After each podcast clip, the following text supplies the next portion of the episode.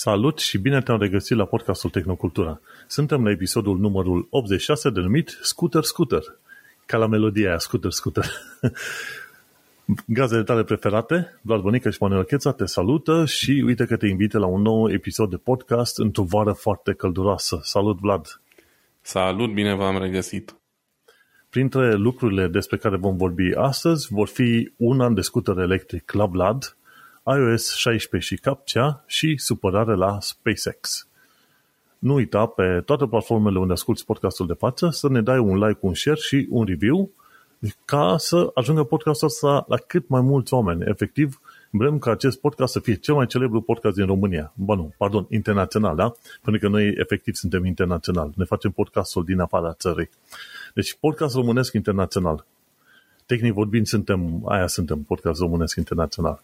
Așadar, nu uitați un like, share și un comentariu. Și așa, uite că ne-am reîntâlnit, Vlad, după cât, o altă săptămână. Zim cu ce te mai laudat tu în săptămâna asta altă, din punct de vedere al tehnologiei. Uh, da, a trecut repede săptămâna asta, am avut și un weekend prelungit. Nu pot să zic că am făcut mare lucru, n-am nimic de raportat foarte deosebit din punct de vedere al tehnologiei, în afară de faptul că Fitbit-ul ăsta în continuare mă scoate din minți, am mai povestit eu despre, despre el. am un Fitbit Charge, cred că se numește, pe care l-am luat anul trecut în iarnă, când am fost acasă dintr-un exces din ăsta de zel, am zis eu, băgata mă apuc de astăzi ca lumea de sport și chiar m-am ținut, nu, nu asta e problema. Să, să zic, să, să înțeleg iarna? Da, da, iarna. E, era, o, era o iarnă călduroasă, adică nu era problemă. Știi? Dar să fii serios, că în perioada Crăciunului și Revelionului de obicei apucă pe oameni chestiile astea. Da. E, asta contează mai puțin. Ideea e că am stat așa un pic, am făcut un research minim pe, pe internet și toată lumea lăuda Fitbit Charge 5, mamă, nevoie mare la banii ăștia recte vreo 150 de euro, 170 cel mai bun, e senzațional și e și mic și funcționează și ai senzor și nu știu ce. Bun, m-am dus la Altex și l-am luat. L-aveau și pe stoc, fericit nevoie mare, m-am apucat eu de treabă nu știu ce. Nu există dată să-l pun la încărcat și să încarce din prima. Cred că am pățit în ultima săptămână de două sau de trei ori să-l pun la încărcat, să stau să mă asigur că începe să se încarce, l-am lăsat acolo pe birou și când m-am întors la el era din nou stins, pentru că are un sistem din ăsta cu magnet, um, pui încărcătorul pe ceas și are două piciorușe din alea, ține cu magnet de ceas, dar e atât de prost calibrat magnetul ăla și piciorușele astea așa, așa de prost puse și de mici, încât cea mai mică, dar nu exagerez, cea mai minusculă mișcare, dacă nu o faci corect, când îl pui jos înapoi, nu mai încarcă, pur și simplu. Um, și dacă fac două ture cu bicicleta, cum fac eu turele mele zilnice de câte o oră, uh, o oră și ceva, da, 20 de kilometri, mă ține maxim două zile bateria, că îl folosesc să înregistrez chestia asta. Să nu înregistrez traseul, pulsul, bla bla și cam de două ori pe săptămână trebuie să-l încarc. În ultima săptămână, de fiecare dată când l-am pus la încărcat, am pățit chestia asta. Și am vrut să plec și să iau ceasul și ceasul, mă rog, mizeria, că nu pot să-i zic ceas. Am pus-o la mână și nu avea baterie în continuare. Și cumva mă laud pentru că, adică nu mă laud încă, dar am făcut o chestie pe care în mod normal n-aș fi făcut-o și am luat garanția aia extinsă de la Altex, care include și posibilitatea de a-ți lua banii înapoi când un produs e defect. Și din punctul meu de vedere ăsta e defect, deci nu ar trebui să, să am atâtea probleme cu el. Pe lângă faptul că nu se sincronizează, pur și simplu, câteodată îmi dă eroare la sincronizare. Um, am dezactivat modul uh, de ecran pornit permanent și cu toate astea câteodată îl iau de pe masă și are, are ecranul pornit, ceea ce iarăși îi mănâncă bateria. Uh, nu primesc notificări, deși are toate permisiunile posibile și imposibile în telefon. E singura aplicație, cea de la Fitbit, care are toate permisiunile la mine în telefon și cu toate astea nu primesc notificări. Înțelegi? Deci ăsta nu are cum să nu fie un produs defect din punctul meu de vedere, pentru că nimic nu funcționează așa cum te-ai aștepta. Și atunci, na. Cu asta mă mănânc eu zilele, mă chinui să nu-l, să nu-l fac praf, în speranța că o să-l pot duce înapoi și o să-mi iau banii înapoi pe el că nu e normal așa ceva și totuși 170 de euro sunt bani, adică mm, sunt bani Cam oricine mulți. ai fi, știi? Um, na. Cam asta, cu asta, din punct de vedere tehnologic, n-a fost cea mai grozavă săptămână pentru mine. Da, mă gândeam și eu mai de mult să-mi iau fie smartwatch, fie un Fitbit din asta și alte chestii și mi-am zis, măi, dacă vreau să mă pun la sport, am să mă pun la sport chiar acum că vreau eu. Nu că am un device pe lângă mine, nu că să mă motiveze. Și atunci am zis, o, o las baltă. Nu îmi trebuie neapărat un aparat extra ca să zic că mă duc să fac sport sau să urmăresc ceea ce dreg eu pe acolo, știi? Așa că am rămas deoparte. Mă, mă cam țin deoparte de tot felul de gadgeturi, inclusiv chestiuni de IoT. Stai, uh, stau și mă, mă ascund așa puțin, pentru că nu sunt foarte interesat să îmi folosesc timpul cu o tonă de gadgeturi din astea, știi? Dar mă bucur că încerci tu. Unul din doi tot, tot trebuie să facă treaba asta. Da, eu mai, mai încerc norocul, am mai avut un Fitbit și am fost destul de mulțumit de el, un Ionic, am povestit săptămânile trecute că a fost mm-hmm. recall. La Ionic mi-am luat și banii, din, din fericire a fost super ok. Da. Uh, mi-am luat banii înapoi pe el. Acum sper să-mi iau și pe ăsta și nu mai îmi iau în vecii pururi Fitbit cât o mai exista. Dacă mi iau banii înapoi, am zis că poate fac o aroganță pe care am tot evitat să o fac și o să-mi iau un Apple Watch, dar mă mai gândesc. Um, ăla chiar e nu lăudat doar de al, toate outleturile astea mari de presă care sunt plătite să, fi, să laude, ci am văzut niște review-uri de la na, niște tipe care îi consider independenți și niște teste foarte ok, știi? Uh, pentru senzorii ăia. Și Apple Watch a ieșit cel mai bun. Motivul pentru care am tot evitat eu să-mi iau e în principiu faptul că la, la nu ține bateria decât o zi no matter what, știi? Și am vrut ceva cu minim 5 zile de baterie. De-aia am mers pe Fitbit-ul ăsta.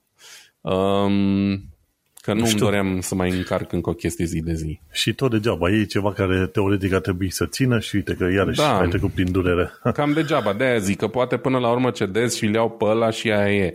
Pentru că mie îmi place să înregistrez uh, traseele astea, adică am o lună de zile de când e zi de zi cu bicicleta, minim 16-17 km. Um, asta e o chestie, no, o pasiune de-a mea din, de multă vreme să ies cu bița și n-am mai făcut-o o perioadă. Acum am revenit în forță și îmi place să văd ritmul pe care l-am avut, pulsul, etc. Știi? No. Și de aia mi-ar plăcea să l-am. Evident nu e un must, deci mă mai gândesc, încă sunt așa, în tratative cu mine însumi, să zic. Mm, foarte bine. În cazul meu, în săptămâna asta altă la fel, n-am făcut lucruri extraordinare, dar uh, ce am făcut?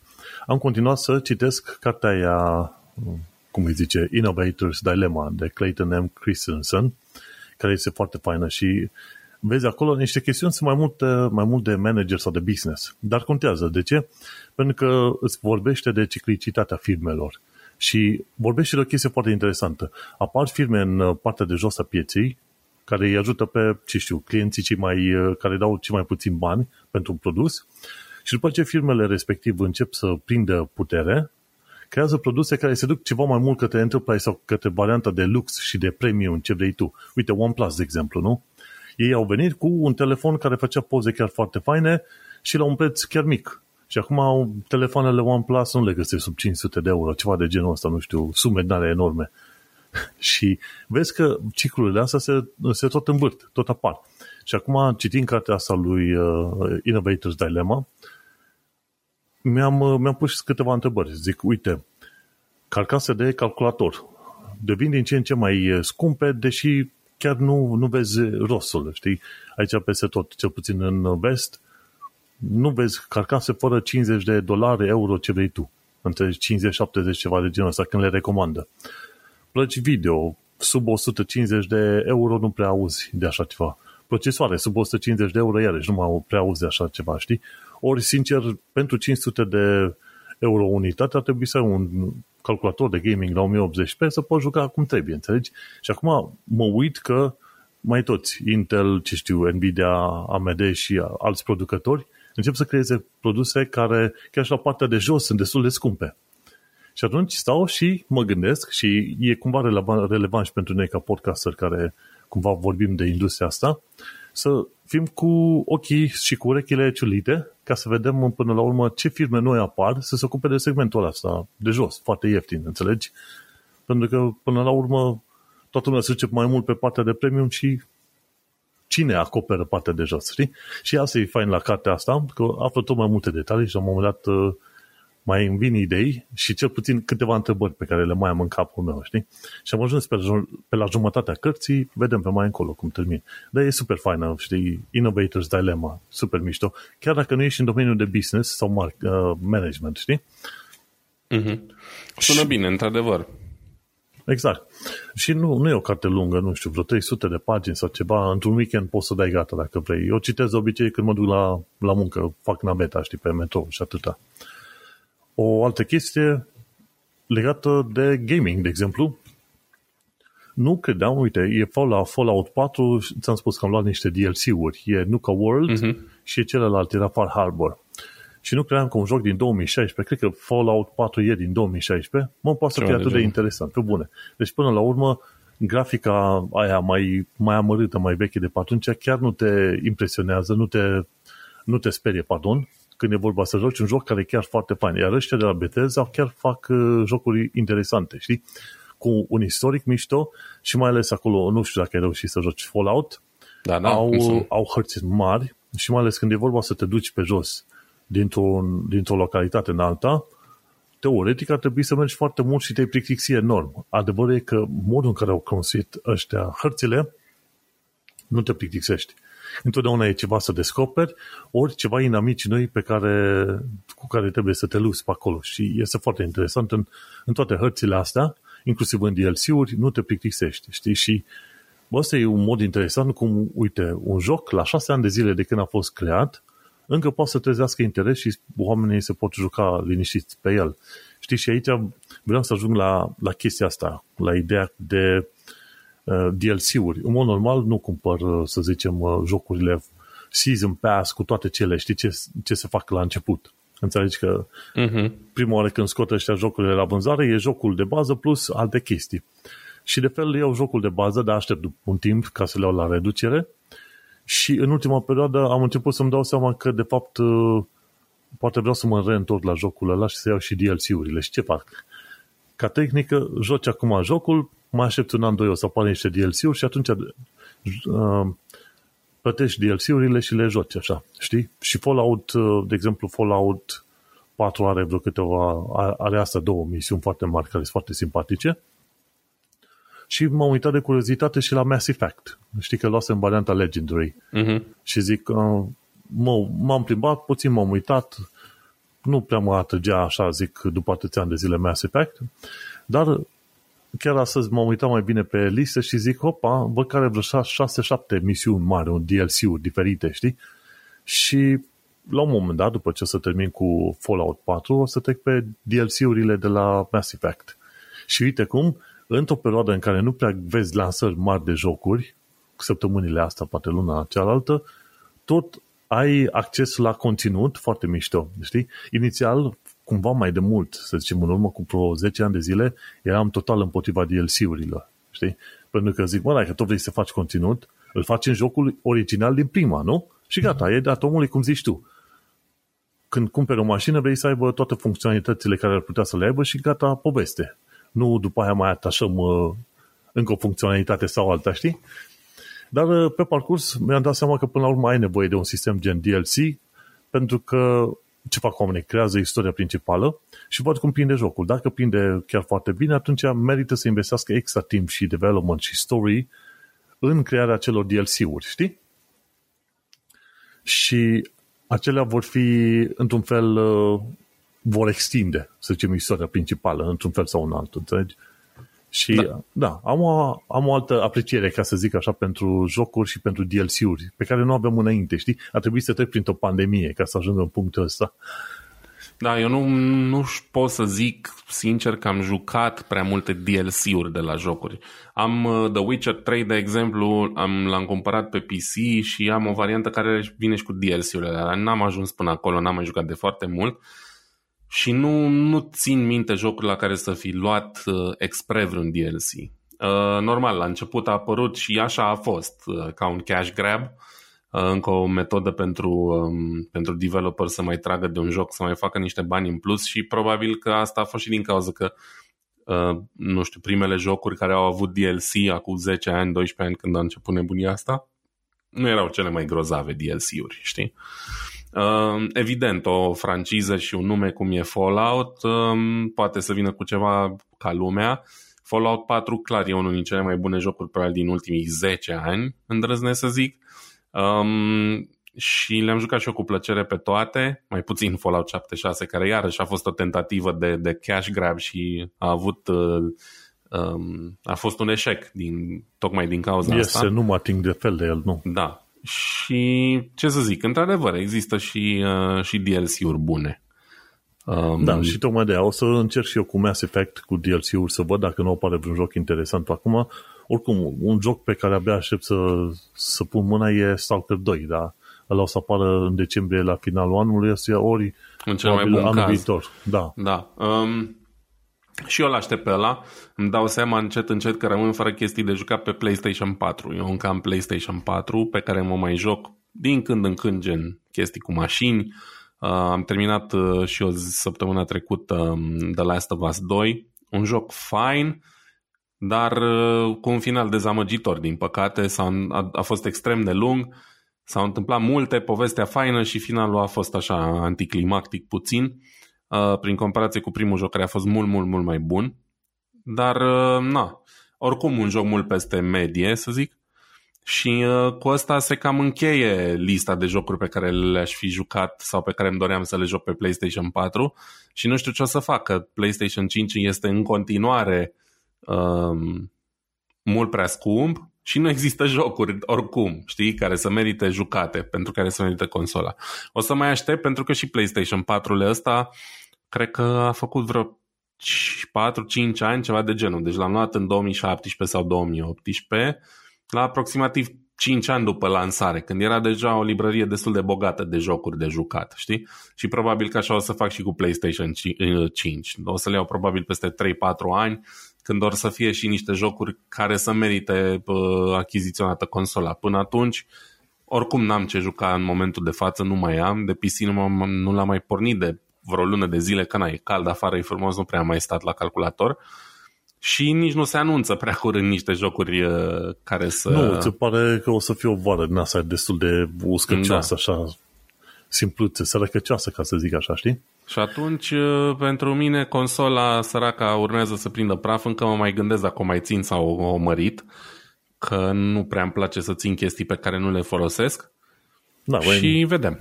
Tot dacă tot vrei să fii minimalist, trebuie să mai cureți pe acolo treburi. Și mă, fac chestia asta constant, deci eu n-am fost niciodată un colecționar, mi-ar plăcea, întotdeauna mi-am dorit să am o colecție de jocuri, de console, de tot, dar pur și simplu nu pot, pentru că știu că nu le pot dedica suficient de timp. N-am timp să mă joc ca pe PlayStation 1, mâine pe Sega Saturn, poi mâine pe Game Boy, știi? Și atunci, cu toată părerea de rău, oricât de mult mi-ar plăcea, nu n-am făcut chestia asta niciodată. Și, na, probabil că și PlayStation 4 va avea aceeași soartă, va ajunge în mâinile al cuiva cam toate o să aibă aceeași soartă, îți dai seama. Revenind, uh, și ca ultimă chestie ce am mai făcut săptămâna asta, m-am pus să studiez puțin mai, mai departe ideea de cripto și NFT, să mai citești și să mai învăț. Știi, ca, ca și concepte. Păi acum când se duce pe apa sâmbetei. Acum nu se duce, pentru că gândește-te uh, în continuare, de exemplu, de unde știi că până la urmă cripto prinde și are, trezește interesul multora, pentru că până la urmă una la mână ăștia de la Bloomberg au făcut un podcast dedicat pe cripto, deci Bloomberg până la urmă nu sunt chiar proști oameni aia, știi câte ceva ce știu. Cripto ca tehnologie și ca să zicem, asset-uri din astea digitale nu o să dispară, pentru că deja conceptul este foarte interesant, înțelegi? Și atunci, mai devreme sau mai târziu, se va stabili puțin toată treaba asta, se sta, stabili, pardon, stabiliza. Știi? Și asta e una dintre ele. Se va stabiliza, om... dar se va stabiliza la un preț corect, care probabil e mult mai jos decât, uh, decât ce avem acum pe piață, părerea mea. Poate da, poate nu. Mie la cripto ce îmi plac uh, la asset-urile astea digitale este faptul că poți să plătești în orice fel de fracție cât de mică, ceea ce în mod normal cu monezile obișnuite nu poți să faci treaba asta, știi? Și poți să faci transfer foarte bine distribuit prin blockchain, ce vrei tu pe acolo, dar uh, teoretic ar trebui să fie sigură treaba aia, știi? Ideea e că nu poți să găsești o metodă prin care să-ți primești banii înapoi și dacă îi trimiți la cineva greșit, înțelegi? Asta e o altă mâncare de pește. Dacă tehnologie sunt, sunt foarte interesante și foarte mulți oameni, cel puțin când e vorba de Ethereum, monezi gen Bitcoin sau CIA, astea în sine, știi că oamenii, în mod normal, zic, ok, asta n-ar avea valoare. În principiu, valoare o dai din, ce știu, consensul general în populație, dar să nu uităm că asta nu au fost create din neant. Pentru CIA, ca să creezi moneda CIA, tu trebuie să donezi niște spațiu pe hard disk. Tu ai un cost anume de crearea acelei monezi. Pentru Ethereum, la fel, este un alt fel de cost. Pentru Bitcoin este un alt fel de cost, în mod real. Deci s-a consumat energie pentru a crea niște chestiuni digitale. Și atunci problema nu este că astea n-ar fi să zicem, reale, cu ghilimele de rigoare, ci problema este cât de multă valoare vor să ofere oamenilor în societatea respectivă, știi? Alte monezi, cum, în principiu cum ar fi acele meme coins sau cum ar fi acele monezi care apar de pe zi și dispar pe alta, alea, da, la alea trebuie să fii ceva mai atent, știi? Dar adevărul e că, de zic, merită câmpul ăsta să fie supravegheat mai, mai de aproape. Una am zis, Bloomberg Podcast au creat un episod, de, adică o serie de podcasting numai pe chestia asta de cripto, să povestească de industrie și pe de altă parte e la, cum vi se zice, la bursa din New York. Sunt două tipuri de, să zicem, de fonduri de investiții cumva, care unul care pariază cumva împotriva Bitcoin și celălalt care este îți permite să cumperi features, cum s-ar spune, un fel de pariu pentru, vi- pentru viitorul, viitoarea valoare a lui Bitcoin laudată pe stabilitate, alea se numesc features. Și asta alte short term, adică pariezi împotriva Bitcoin. Și în curând o să apare și un, uh, un, uh, din asta, un index specializat pe Bitcoin la bursa de valori din New York. Ori oamenii, mă gândesc că nu sunt cei mai proști oameni de pe pământ, înțelegi? Deja ceva ar ști și ei și ar înțelege de, de ce până la urmă uh, ar exista o, o asemenea tehnologie și, bineînțeles, ar fi folosită. Și de aia zic, m-am pus și am studiat puțin mai departe și, uh, bineînțeles, a scăzut cripto, uh, pardon, Bitcoin a căzut 70 la, cu, ce știu, 60%, pe când uh, Ethereum a, a scăzut cu vreo 80%, ceva de genul ăsta, știi? Am luat și eu puțin de acolo, de câteva lire, de o parte câteva lire într-o alta, cine știe, ori crește înapoi, ori nu ori crește înapoi, știi? Am mai studiat pe mai departe și de NFT-uri, știi, că toată lumea râde. Băi, dar, uite, am monkeys, știi că de obicei așa se spune, maimuțele alea, nu știu, colorate în curcubeu, care se vând la prețuri exorbitante, știi? Ok, este o bulă nea speculativă, dar pe mine mă interesează și aspectul alt, să zicem, poate cultural, dar mai mult tehnologic.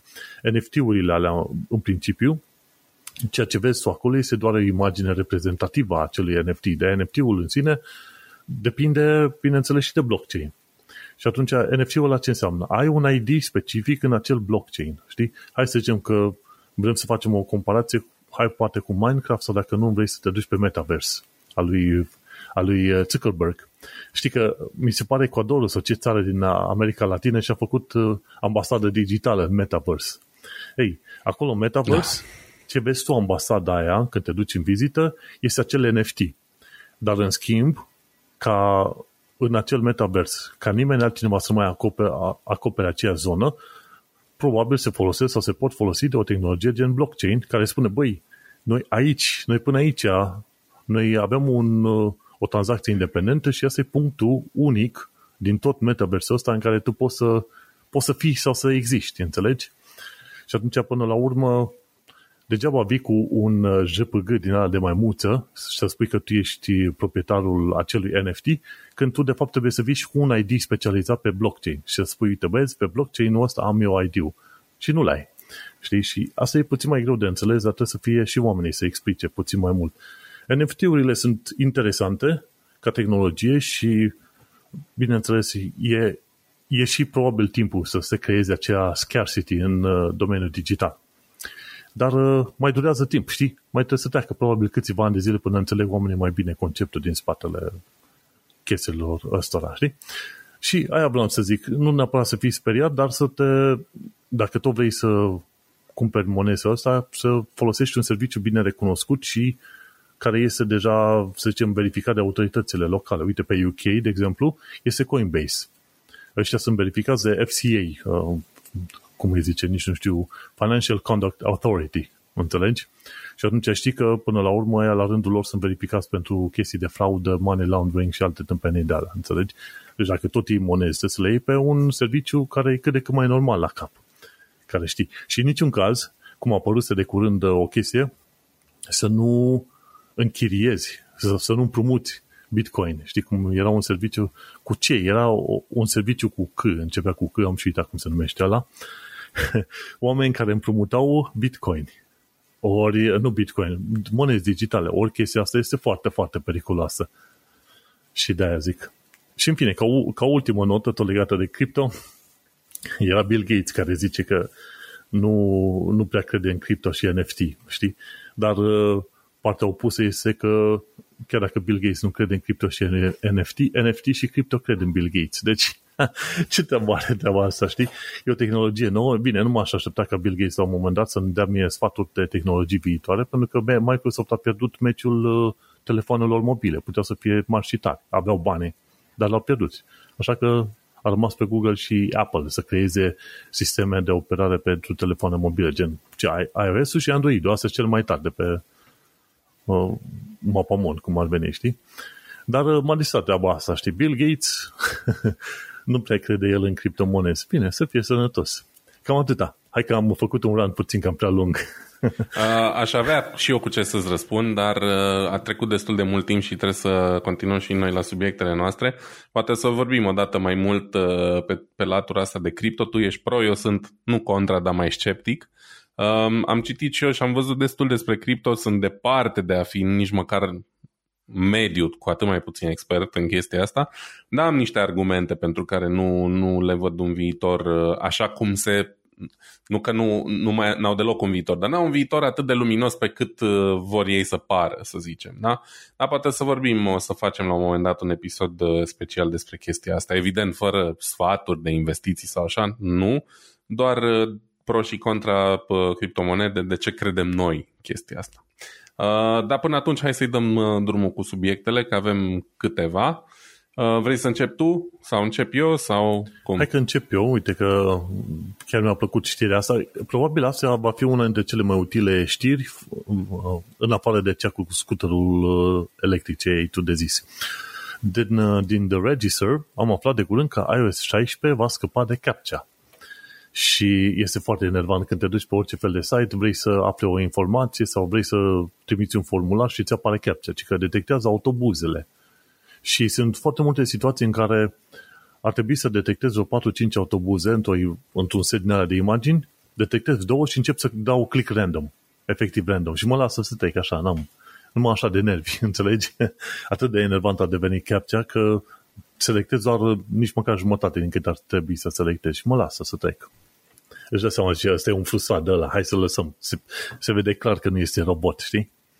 Și ce mi-a plăcut să aflu e că în iOS 16, la un moment dat, când o să fie folosită tehnologia asta destul de curând, când te duci pe website-ul unde îți cer captcha pentru un login sau pentru un register sau ce vrei tu pe acolo, aparatul ăsta de iOS va trimite ceea ce se numește, hai să găsesc pe undeva că îi ziceau, îi ziceau uh, un uh, private access tokens știi? Va trimite un token din asta către server. Și atunci serverul va zice, da, ă, înțelegem că ăsta este un aparat pe iOS, nu este automatizat, este cineva care deja s-a logat în sistemul lui.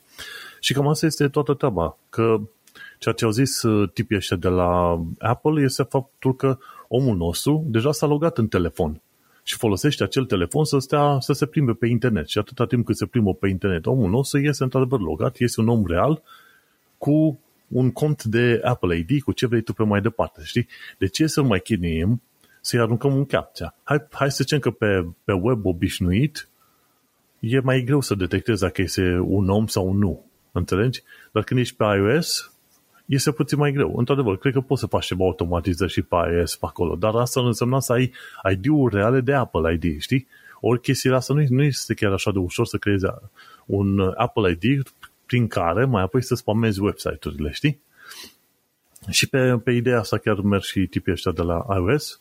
Măi, omul este logat în contul nostru de Apple ID, oferim un private access token, serverul trebuie să-l primească, nu contează, acum nu dau explicații legate de tehnologie, și cu asta trebuie să ne permite să trecem mai departe de acel captcha. Știi? Și asta este un lucru foarte bun, pentru că una dintre problemele ridicate de către de tipii ăștia de la Apple este și cea legată de accesibilitate web.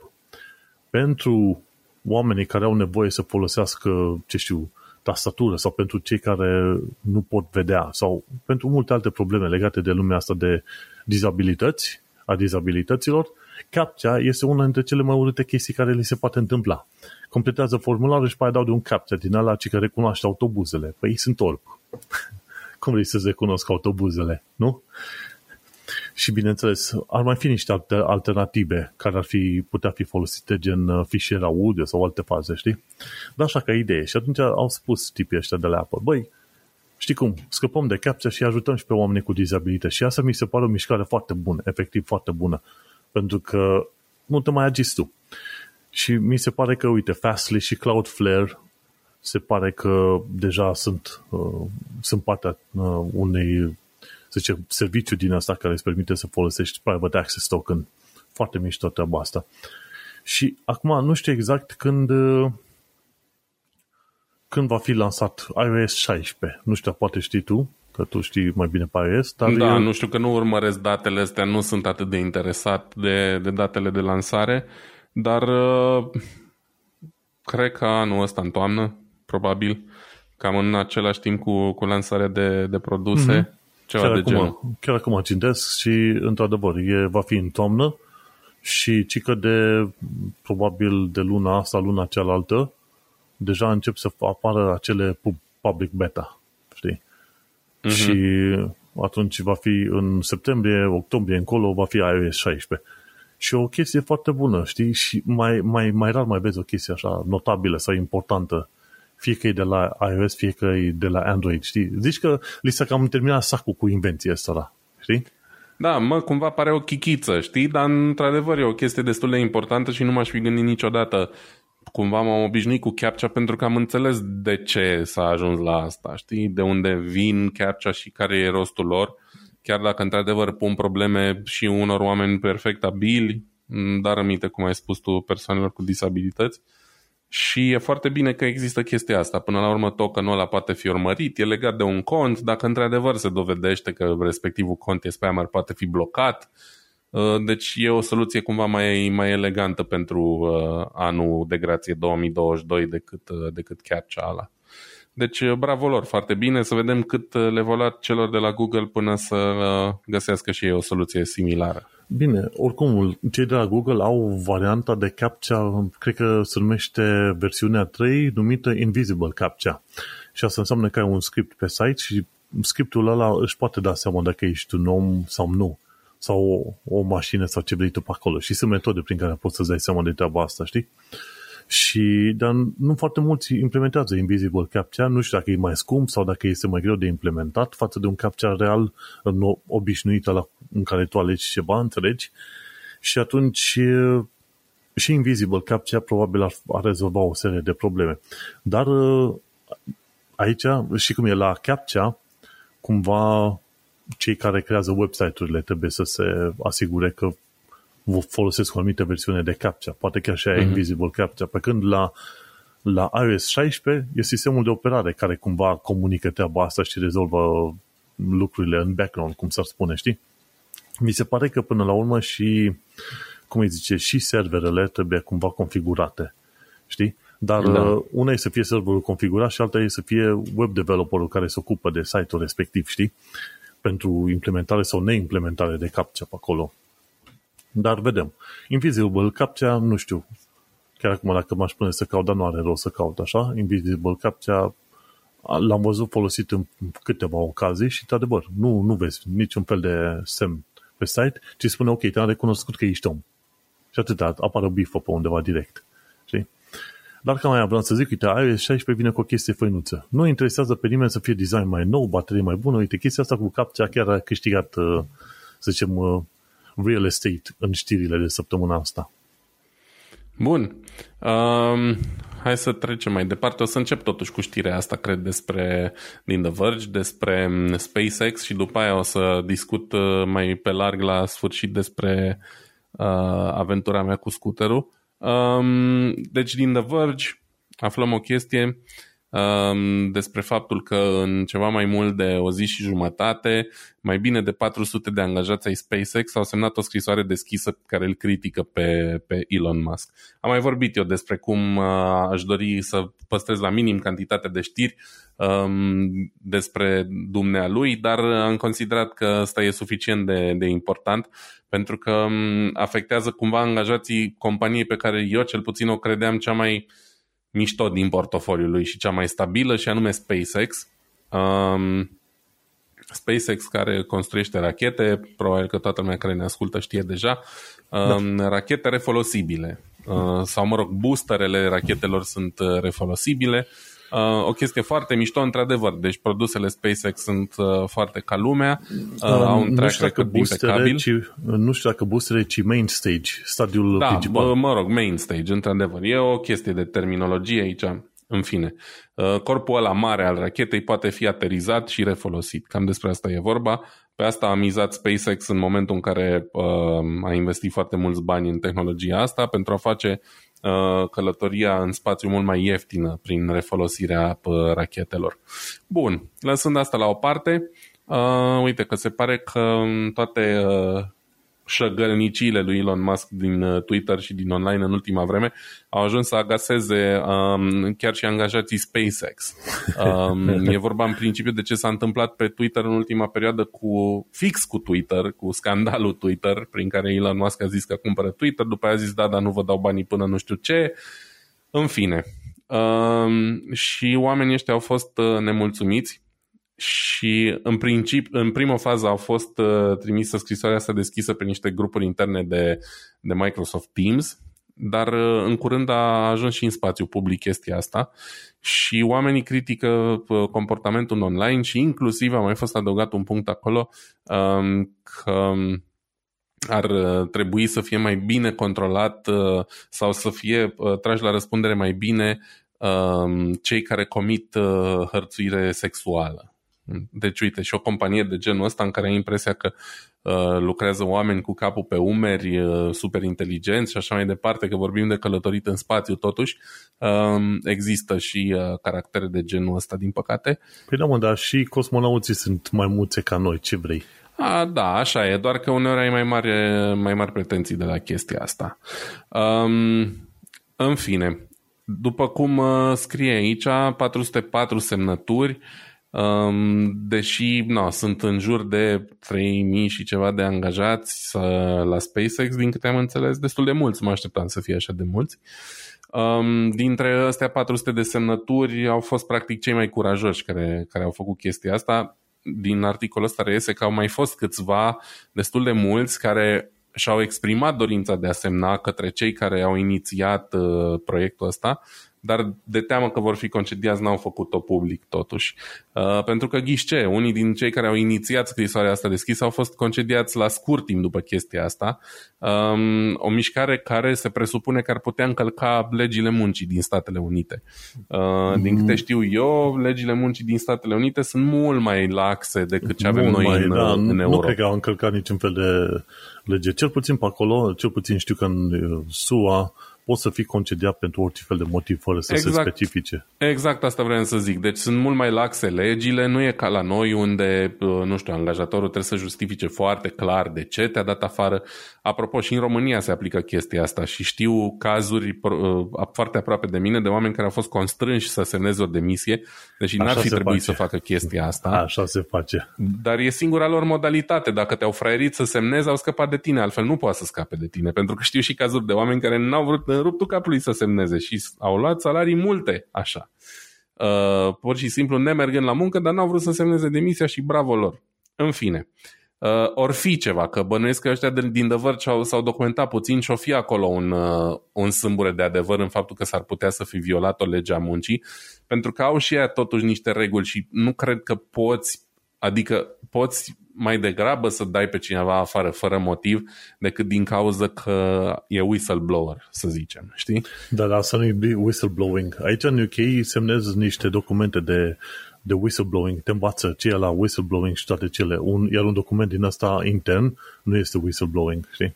Am Mica. înțeles. Na, mă rog, whistleblowing poate nu e termenul uh, potrivit, dar uh, nu știu, înțelegi ce vreau să zic. Vreau să zic doar că um, e aiurea să concediezi un om pe motivul ăsta. Evident că ei au încercat să justifice că, de fapt, uh, scrisoarea asta agasează și stârnește negativitate, nu, uh, nu ce face Elon Musk, de ce să și facă, că doar el e tartorul principal acolo. Și um, am vrut să, să discut un pic despre subiectul ăsta pentru că citesc în continuare uh, cartea despre, despre Tesla, po- povestea Tesla și acolo se face referire la comportamente de, de genul ăsta ale lui Elon Musk și în trecut, și la Tesla, și la toate companiile lui. Și uh, se pare că nu e cel mai plăcut uh, caracter, e foarte uh, vulcanic și când nu-i convine de cineva, n-are nicio problemă să-l dea afară, chiar dacă greșeala aia a fost minoră sau până la urmă s-a dovedit că nici măcar n-a fost o greșeală, știi? Și uh, asta, asta e doar așa, pentru fanboy test uh, Elon Musk, că știu că sunt foarte mulți acolo care îl văd așa ca pe un fel de mesia, și el de fapt e doar un director corporatist ca mulți alții și nu e nici de cum un vizionar păi, sau vreun om mai deosebit decât... Uh... Gândește-te că, bine, vizionar poate că este, deci aici să nu, să nu zicem că nu ar fi, cel puțin din punct de, punctul meu de vedere este vizionar. Dar gândește-te că tot, tot așa era și asta cum mai zice, Steve Jobs. Dar nu ți-ar fi convenit să-l ai pe Steve Jobs ca șef. Am citit și eu o carte două legate de, ce știu, apariția iPhone și ce vrei tu pe acolo. Nu ți-ar fi plăcut să le pe Steve Jobs ca șef. Efectiv nu. Știi? Deci toată lumea mergea pe vârfuri de pisici. Așa. Știi?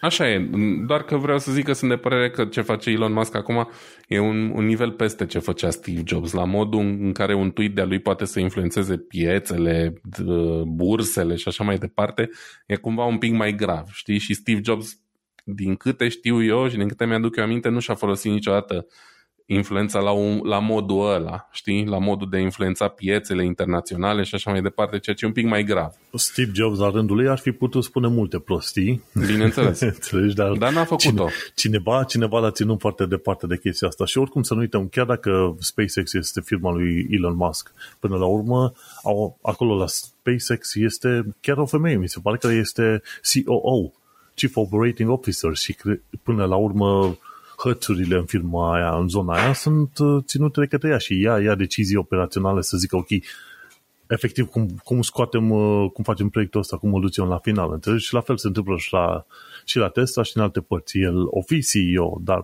deciziile reale de zi cu zi nu sunt toate neapărat de el. Că dacă ai stat după el să vezi toate deciziile care se luate și după atitudinea lui pe, pe Twitter, într-adevăr, nu știi dacă Tesla sau SpaceX ar fi ajuns pe undeva, înțelegi? Da. Uh, n-ar fi ajuns nicăieri, oricum. Au existat extrem de mulți oameni care au ajutat să pună firmele astea pe picioare și e un pic trist când, când se întâmplă chestia asta, când ni se pune pumnul în gură unor oameni care încearcă să facă oarecum un bine sau să-și facă bine pentru ei. Um, și na, cam, uh, cam despre asta e vorba. Deci nici SpaceX nu e uh, ferită de, uh, de uh, ce se întâmplă, de ce face Elon Musk, da? De, și oamenii aia, chiar dacă de, ei știu foarte bine ce au de făcut și compania cumva merge de la sine, să zic așa, în momentul ăsta, um, sunt afectați de, de toate lucrurile astea, ceea ce evident că nu e ok pentru nimeni. Până la urmă, pe SpaceX, pe SpaceX se bazează viitorul uh, astronaut al, al Statelor Unite și nu numai, adică de la programul uh, lunar la multe alte chestii, știi? Da, dar până la urmă să nu uităm că mi se pare că programul lunar cu noua misiune, noul proiect Artemis, să facă un fel de stație spațială în jurul lunii, este proiect condus de către NASA și NASA deja a lucrat la o, o, o lucrează la o nouă rachetă, un fel de succesorul lui Saturn V, o, cred că se numește SLS, Space Launch System. Și atunci, da.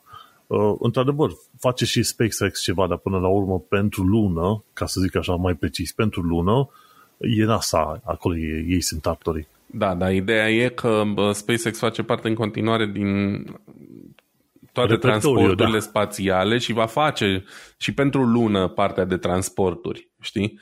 Uh, poate nu neapărat personal, dar uh, aprovizionare și chestii de genul ăsta, din câte știu eu, au și deja semnate angajamente pe, pe latura asta. Au, au. Bine, până la urmă stai să te gândești, una la mână nu trebuie să te uiți neapărat în gura lui pentru tot ce mișcă, pentru că una e ce zice și ce tâmpeni face el. Într-adevăr, piețele car și urcă uneori după cum, cum țipă el, dar până la urmă modul în care lucrează firmele alea, gen Tesla, SpaceX, ele sunt, cum am zis, nu neapărat independente, dar cât de cât își văd de, de cursurile lor, că nu stau să oprească producția când, când Elon Musk se trezește dimineața și începe să arunce cu tweet-uri, înțelegi?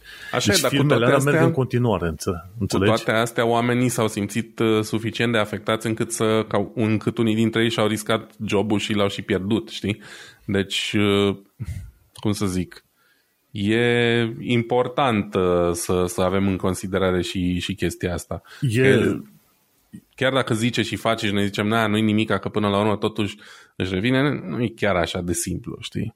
În fine, uh, nu, nu mai credeți pe Elon Musk Mesia, e tot ce vreau eu să spun. Nu, e foarte bine, nici nu, nici nu trebuie neapărat. Are, are anumite idei simpatice și cumva reușește să-i, să facă pe oameni să le pună în aplicare. Dar în rest, ce, ce trebuie înțeles, am înțeles că oamenii, cei câțiva care au fost până la urmă dați afară, cei inițiatorii scrisorii respective, au fost dați afară nu chiar pe zero motive, ci pe motivul că uh, disparaging the company. În engleză uh, și tradus în românește, ok, vorbesc de rău cumva compania, înțelegi? Și este una, și în contactele mele aici, de unde lucrez eu la Fintech în Londra, este o chestie din asta. Deci dacă vorbesc de rău pe online firma la care sunt angajat, e motiv să mă dea afară, înțelegi? Și atunci pe chestia asta Da. mi, se pare, mi se pare că au fost dați afară vreo câțiva oameni pe acolo, nu toți. Știi, doar ca să-i liniștească pe oamenii respectivi. Tot nu mi se pare ok, adică... Normal că nu este ok. Gândește-te că în foarte multe situații contează ca cel care conduce firma să fie un om în care tu să ai încredere, să vrei să-l uh, susții. De ce? Pentru că gândește-te, cum îi zice, la firma la care lucrez acum sunt doi fondatori, oameni foarte faini, au o misiune anume. La o altă firmă la care am lucrat mai de mult, cum e Matches Fashion, de lux, ce vrei tu, erau uh, soț și soție care conduceau firma și îmi plăcea viziunea lor, viziunea lor și modul în care conduceau ei firma. Când au plecat ei, deja nu mă mai simțeam legat de firmă, deja începuse să se piardă din, uh, din sufletul firmei, cum ar veni, știi? Și atunci, Mhm. uh-huh. atunci e normal. Dacă CEO-ul se comportă cum e un Elon Musk, îți scade și ție încrederea. Acum, Da. da. faptul că i-au scris acea scrisoare internă, nu, nu știu ce vreau să obțină, sincer, pentru că e America, ok? Deci mă, ce, ce mai fain era să, fa- să se facă o asemenea scrisoare, să facă leak către presă, dar să nu se știe cine a scris-o și cine a semnat-o. Păi- Măcar așa. Cumva cred că asta au și dorit, au dorit ca chestia asta să ajungă publică, că e o scrisoare deschisă, știi? Doar Da, că aveau nevoie de și de cu niște nume. semnături. Poftim? Dar aveți, faptul că au pus nume nu i-a ajutat pe niciunii. Mai, oamenii și-au asumat un risc, eu, eu respect chestia asta pentru că uneori e nevoie de oameni din ăștia care să-și asume riscuri într-o companie ca să le fie bine celorlalți sau să le fie mai bine, știi? Chiar cu riscul de, de a-și pierde locul de muncă. Uneori doar așa se poate, din păcate.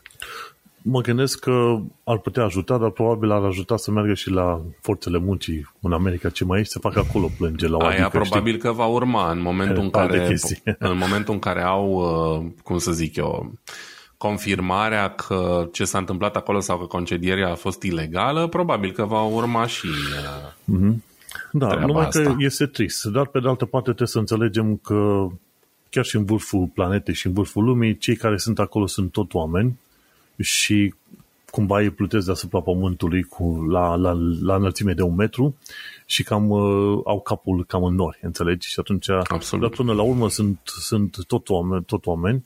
Normal că trebuie tragi la răspundere. Poate asta e o metodă prin care îți tragi la răspundere, dar într-adevăr, da, Elon Musk nu trebuie văzut ca fiind zeitate și pe de altă parte să, nu- să nu se sperie oamenii că dacă Elon Musk este prost, acum și SpaceX și Tesla vor pica în cap complet. Nu, nu, clar, nu, nu e se va clar nu. întâmpla. Dar e bine că pornim de chestia asta, știi că am avut și noi o discuție și de SpaceX și no, chiar mă gândeam la un moment dat, zic că abia așteptăm să apară niște, ce știu, fonduri de investiții sau ce vrei tu pe chestii de space. Gândește-te că suntem uh-huh. chiar la început. În următorii 50 de ani de zile poate chiar începe în mod real mineritul spațial. Și atunci, atunci să fii chiar acolo la început, să fii pregătit să investești, că mai apoi după 200 de ani, bineînțeles, tu vei fi mort, dar după 200 de ani să ai avere mare. Clar. Bun. Hai să continuăm cu partea aia alta mea, un alt subiect al meu, de la Extreme Tech. Deci că Amazon Gaming oferă 30 de jocuri gratuite pe 12-13 iulie 2022, respectiv de Prime Day. Eu niciodată nu știu când e Prime Day. Și de fiecare dată când e Prime Day, mai știi ce am discutat anul trecut, nu?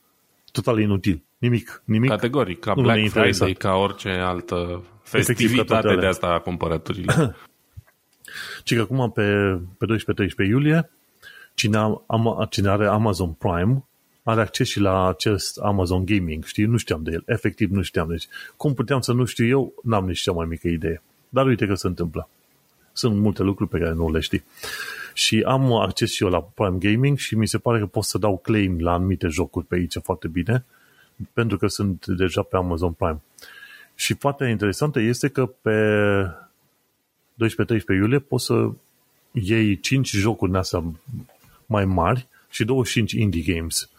Sincer, mai devreme sau mai târziu, cred că va trebui să, să mă bag și pe indie games, să le înțeleg rolul și rostul, știi, dacă tot mă dau gamer și așa, pentru că multe jocuri astea, cel puțin indie games, cel puțin văd că au un suflet și un istoric și o grafică foarte păinuță, știi, pe acolo și îți fac doar de unul, unul, doi oameni pe acolo, înțelegi?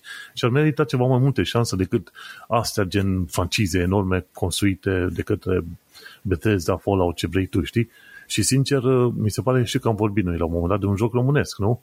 Și industria de gaming din România, cred că e undeva pe la cât? 100 de milioane, ceva de genul ăsta. Mm-hmm. Și ceva cu Baba Yaga, parcă era ceva de genul nu ăsta. Nu mai țin minte, știu că am vorbit, dar nu mai țin minte. Știi? Și ar trebui, probabil, dacă tot vorbim de jocuri, din când în când să vorbim și de jocuri indie românești, pentru că sunt, există și noi nu le, nu le promovăm. Ne ducem, ne ducem tot la fel, către chisiile mari și shiny, știi? Cum făceam uh, o perioadă bună, ne duceam către procesoare RAM și plăci video super shiny. Dar hai să ne ducem pe ceva mai relevant pentru omul de toată ziua, știi? Și cred că și jocurile indie ar trebui să fie în, să zicem, în area noastră de interes. Mai să știi că eu am mai cochetat cu, cu jocuri indie, dar acum trebuie să fie și ceva care să mă intereseze, știi? Nu pot să le joc, adică nici titlurile AAA nu le joc de dragul de a le juca dacă nu mă interesează un, un joc sau o franciză sau nu mi se pare interesant. Um, cel mai bun exemplu de joc indie care a devenit uriaș și care e și extrem de bun, probabil e Stardew Valley. Um, nu știu dacă ai auzit de el. Nu, nu. Um, Stardew Valley e un farming simulator din ăsta 2D um, cu o grafică gen 16 bit, foarte, foarte fain, care tot așa, la început a fost creat de un singur tip, dacă nu mă înșel, care nici măcar nu știa să facă jocuri sau a început um, adică aventura lui a început învățând să facă jocuri și a ajuns să facă Stardew Valley care e un joc uriaș portat pe absolut toate platformele, de la Nintendo Switch la PC, console și ce vrei tu. Și e un joc pe care l-am jucat extrem, extrem de mult, tocmai pentru că mi-a plăcut foarte mult cum, cum e făcut, um, ușor de pick-up and play așa pentru oricine, extrem de bun pentru atunci când te plictisești sau seara înainte de culcare, să te apuce somnul sau mai știu eu ce, uh, relaxant, foarte fain. E un exemplu sunt mai multe. Am mai încercat câteva, ăsta îmi vine cel mai repede minte pentru că mi-a și plăcut extrem de mult. Și pă, clar, jocurile indie au un rost pentru că pot promova niște developer și niște povești și niște idei faine realizate în mod simplist, cel puțin pentru mine, pentru care n-a contat niciodată grafica unui joc, ci povestea și gameplay-ul, în primul rând. Um, n-am o problemă să joc un joc indie care e probabil pe un engine mai slab sau mai vechi sau doar 2D, știi? Um, important e să fie un, un gameplay bun, interesant și povestea să fie cât de cât faină sau nu știu, ori ori, știi? Și ăsta a fost unul dintre ele. Dar, într-adevăr, sunt mai multe care merită atenția. Cred că și Darkest Dungeon e considerat indie, tot așa un, un joc foarte interesant și care mi-a plăcut mult la vremea lui și care a primit și o parte a doua. Acum, ce ar mai fi? Dar uh, categoria indie, din păcate, e și plină de foarte multe gunoaie și nu e din cauza că no, e cineva rău intenționat, ci pur și simplu nu le-a ieșit, știi, ce au vrut oamenii aia să facă. Mm-hmm. Și de păi, e greu vedem... să găsești jocuri indie bune și uh, lumea se ferește de ele. Vedem să ajungă Unreal Engine 5 în mainstream. Ai văzut ce grafic, ce grafică nebunească are Unreal Engine 5? Da, dar pe, pentru 3D, știi care e chestia? Chiar dacă engine-ul ăla e gratis, pentru 3D ai nevoie de bani mulți tot, chiar și așa, și de o echipă cât de cât mare, știi? Pe când ceva 2D mai simplist poți să faci și într-unul, doi oameni, să zicem, știi? Fără prea mult voice acting și așa mai departe. Dacă acolo ai nevoie de echipă mare, mai ales pentru un story, poți să faci ceva dacă nu e cu voce, știi? 2D-urile, de exemplu, da, nu da. nevoie neapărat. Nu, și atunci de Prime Day o să fie date gratuite, ce să fie Mass Effect Legendary Edition și după aia Star Wars, câteva jocuri de Star Wars, gen Jedi Academy, Jedi Outcast, Republic Commando, Need for Speed, Heat și Grid Legends. Și asta vor fi date gratuite. Și altele, care vor fi câteva indie-uri date gratuite, vor fi Metal Slug 2, Clouds and Ship 2, Bang Bang Racing. Îți dai ce nume din astea au jocurile astea, știi? Metal Slug, scuze că te întreb, Metal Slug nu e la categoria indie, e mai degrabă un joc retro. E un, un joc de prin anii 90, într-adevăr, e 2D, dar e OG, deci nu e indie uh, de acum, știi? Mm-hmm. Așa, dar alea vor fi gratuite și mi se pare că de mâine încolo pot să iau. Deci jocurile clasificate indie la Amazon uh, Prime Gaming pot fi luate de mâine încolo, pe când astea la alte mari care vor fi gratuite, jocuri mari, vor fi pe 12-13 iulie. Asta A- pentru oamenii care vreau, știi? Apropo, bă, cum e Prime Gaming? Uite, eu am Amazon Prime, tocmai l-am anulat azi, mai am vreo lună de el, deci teoretic prin Prime Day, dar vreau să știu, au o platformă gen Steam sau, tre- sau e un de ăsta în care joci în cloud? Uh, au, nu, e ceva în genul Steam. Deci uh, te duci pe gaming.amazon.com slash home și acolo poți să dai claim la anumite jocuri. Stai că eram, uh, mă uitasem pe undeva. Uh, the Prime Day, nu, in-game content. Și acolo poți să dai claim la un anumit joc. Mi se pare că după aia trebuie să-ți faci conexiune cu platforma gen Ubisoft ori Steam ca să poți să downloadezi jocul uh, direct, știi, ceva de genul ăsta. Claim game, că zice, uh, collected. I-am dat collected și unde mi-arată? Chiar acum m-am dus și am dat claim la WRC, știi? Uh-huh. Și acum să văd Prime Gaming, Language și unde le găsesc pe astea. Da. Uh, e un fel de Steam. Nu, nu da, se am intrat online, acum știi? am uit pe aici, ca gura. Gaming.amazon.com, știi? Și nu asta. nu. Că eu am Gen. anulat. Uite, e Far Cry, când te duci pe Far Cry și zici, ok, claim now, o să zici, ok, continue, go to Ubisoft, trebuie să te duci la Ubisoft să te înscrii și după aia să dai, trebuie să dai link cu asta și după aia downloadezi. Deci nu e, nu e ceva care să-l joci în, uh, cum îi zice, în online, înțelegi? Am înțeles. Dar, uh, nu, e fainuț. E bine că există o chestie, de o altă opțiune, știi, că până la urmă aia m-am bucurat și eu, să mai există o altă opțiune pe, pe netul ăsta. Deși dacă stau să mă uit bine, când te duci pe Instant Gaming, instantlinuțegaming.com, acolo poți să poți să-ți uh, downloadezi jocul foarte fain, adică downloadezi codul de joc, știi? Și chiar în wishlist-ul meu e Gollum, știi, Gollum din Lord of the Rings, uh-huh. e în wishlist, o să apare cândva în curând. A, nu, o să e în stoc deja. Uh, tu, tu, tu. A, nu, dar release-ul va fi la finalul lui august. Dar e interesant Gollum. După aia mai e Forspoken, după aia Gotham Knights și mai am Stalker 2. Știi? Și aștept, aștept după Uncharted de mai bine de jumătate de an. N-a ieșit încă Uncharted? Ok. Nu. E Dar e colecția sau e doar Uncharted 4? Cred că era vorba de Uncharted 4, o secundă să mă uit aici.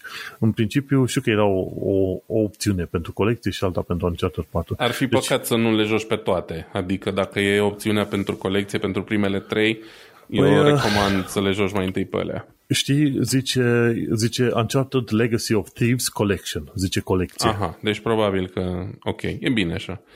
E bine. E probabil franciza mea preferată Uncharted în continuare de pe, din universul Sony. Abia adică... aștept și eu să-i dau drumul și nu știu de ce nu-i dau. Cred că ține de Sony, efectiv.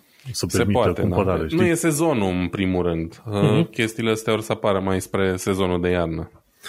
Așa, până atunci am DLC-urile de Fallout și de Mass Effect. Și gata, m-am scos. E bun. Am, uh, am toată vara ocupată, plus, ce știu, 100 de cărți necitite. Bun, hai că am uh, discutat prea mult de chestia asta.